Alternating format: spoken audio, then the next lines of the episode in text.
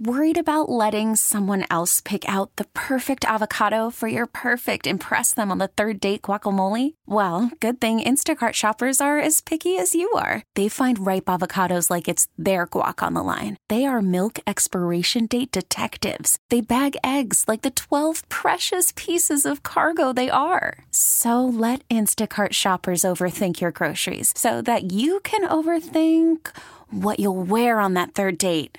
Download the Instacart app to get free delivery on your first three orders while supplies last. Minimum $10 per order, additional term supply.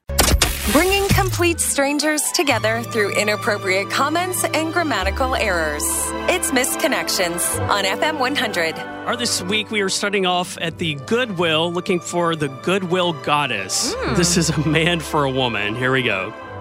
Hi, we were in Goodwill about 3 p.m. Sunday and exchanged glances. Even when we exited, you turned to look at me. I was behind you by a few steps. We are both mature. You have beautiful hair and outstanding blue eyes.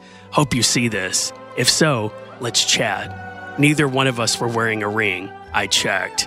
If you aren't her, please don't respond. I'm not here to play games. I'm a real man looking for a real woman. Hmm. I truly wish I had initiated a conversation. Maybe I'll get a second chance. Here's the thing Huh? she's thrifty. That's a good sign. Yes. She likes to save money. They're both bargain shoppers, it sounds like. yes. All right. Now, this is, uh, we're going to the IHOP in Bartlett. This wasn't long ago. I was serving at IHOP and you were watching Seinfeld on your phone while reading some book. You had waffles and I believe something else. You introduced yourself and we shook hands. I had a pretty good feeling about you. I asked you to come back soon. You said you were on your way back to your place in Colorado, but come here often to visit a friend. I'm going to go and say that friend is probably a woman. you think so? Yeah. Yeah. Mm-hmm. Guys always say, "Oh, I'm it's a friend." So you want to expand even more on that? Say, oh, he's probably married and has a side piece here in Memphis. Maybe. oh Lord, what is wrong with me? Oh. All right, next we're going to the Home Depot. This is a man for a woman.